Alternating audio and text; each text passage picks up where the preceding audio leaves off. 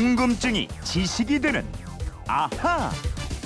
네, 궁금증은 풀고 호기심은 채우는 시간입니다. 모르는 것 빼고는 다 아는 궁금증 해결사 김초롱 아나운서와 함께합니다. 어서 오세요. 안녕하세요. 금요일에는 이겁니다. 아하 금요 특별판. 앗, 앗, 이런 이런 것까지. 것까지? 예, 오늘도 여러분의 다양한 궁금증 저 멀리 우주로 확 날려 보내드리겠습니다. 먼저 충북 제천시에서 마당쇠짱이라는 연세가 좀 있으신 청취자신데요.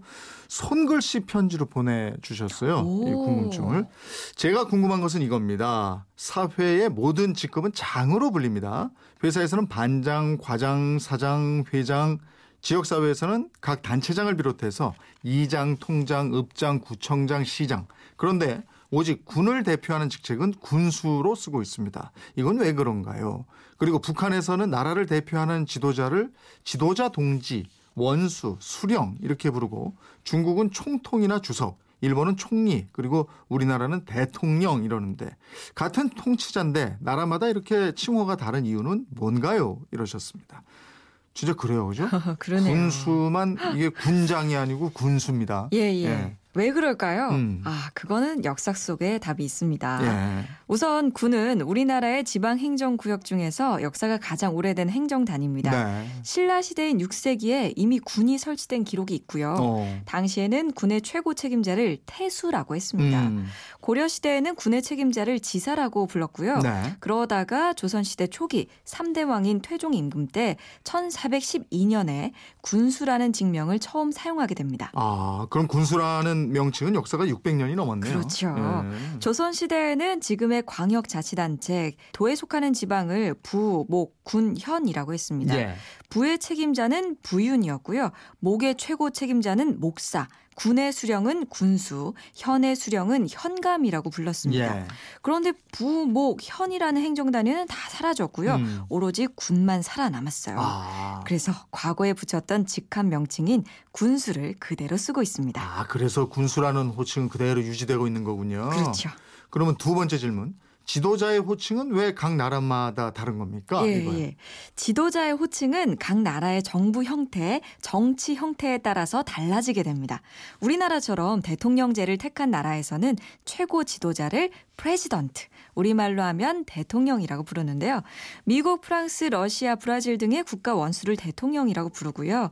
내각제 국가에서는 영어로 prime minister, 내각을 총괄하는 수반인데요. 총리 또는 수상이라고 부릅니다.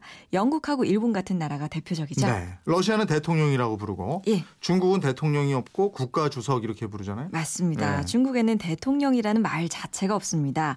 남의 나라 대통령도 총통이라고 부릅니다. 네. 예컨대 언론에서는 박근혜 대통령을 박근혜 총통, 오바마 총통, 중국에서는 이렇게 네네. 부르고 있습니다. 예.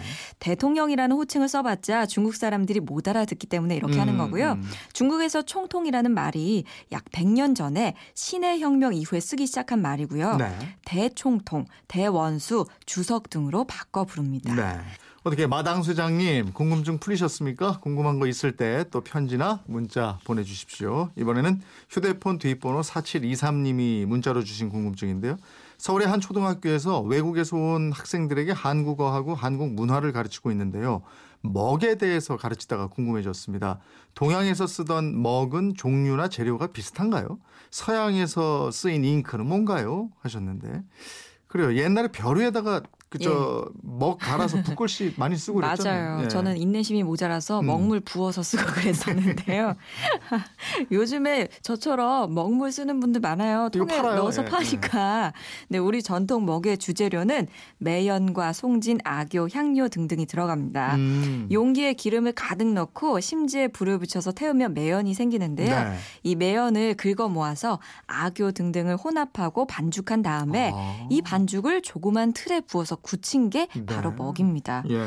전통적인 연매에는 씨앗을 태운 유연하고 소나무 송진을 태운 송연이 있고요. 또 요즘에는 공업연, 즉 카본을 많이 씁니다. 아, 그러니까 불이 탈 때 나는 그 그름을 모아가서 먹을 만든다. 네, 이거 만드는 방법은 그럼 한중일 다 비슷해요. 이렇게 끓음으로 해서 예, 다. 비슷했어요. 아. 뭐 특별하게 다른 건 없었고요. 서양의 잉크도 원재료는 비슷합니다. 아. 서양에서는 그림을 그리는 색이 있는 액체를 잉크라고 불렀는데요. 잉크의 시초 역시 유연 아니면 목탄을 원료로 한 탄소 덩어리였고요. 음. 20대에서 물감통에 넣어서 물로 녹여서 사용했다고 합니다.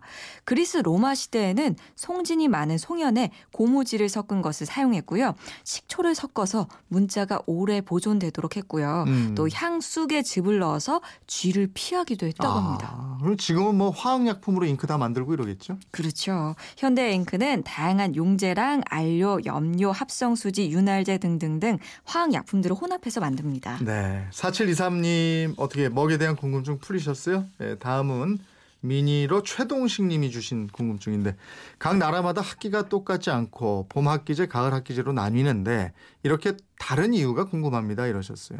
서양은 가을 학기제를 많이 하는데 그죠? 예. 네, 이번 주에 이제 시작들 했겠네요. 예, 개강 많이 했을 것 같은데요. 네.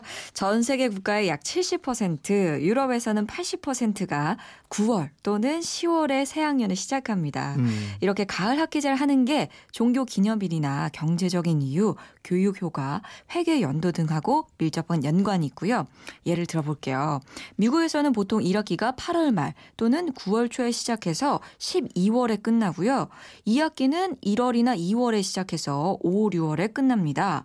서양의 최대 명절 크리스마스를 중심으로 학기가 구분되는 겁니다. 음, 가을 학기제를 하면 겨울 방학은 한 달 정도로 짧고 예. 여름 방학은 또 한 두 달 정도 해서 길고요. 좋습니다. 네. 그래서 겨울철보다 여름철에 노동력이 더 필요해서요.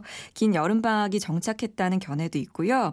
음, 또 우리나라 정부나 기업들은 회계 연도가 거의 1월에 시작하는데 미국은 10월에 시작하기 때문에 음. 학교 회계를 9월에 시작한다는 얘기도 합니다. 네. 또 반면에 가까운 일본은 매년 4월에 새 학년을 시작해요. 예. 9월에 2학기를 시작, 하고요 우리나라는 3월에 새학기를 시작하고 봄 학기제를 채택하고 있죠. 네. 가끔 또 일각에서 우리도 가을 학기제 하자 이런 주장이 나오고 이러는데 예. 여론의 지지를 얻지 못하고 있죠. 그렇습니다. 예.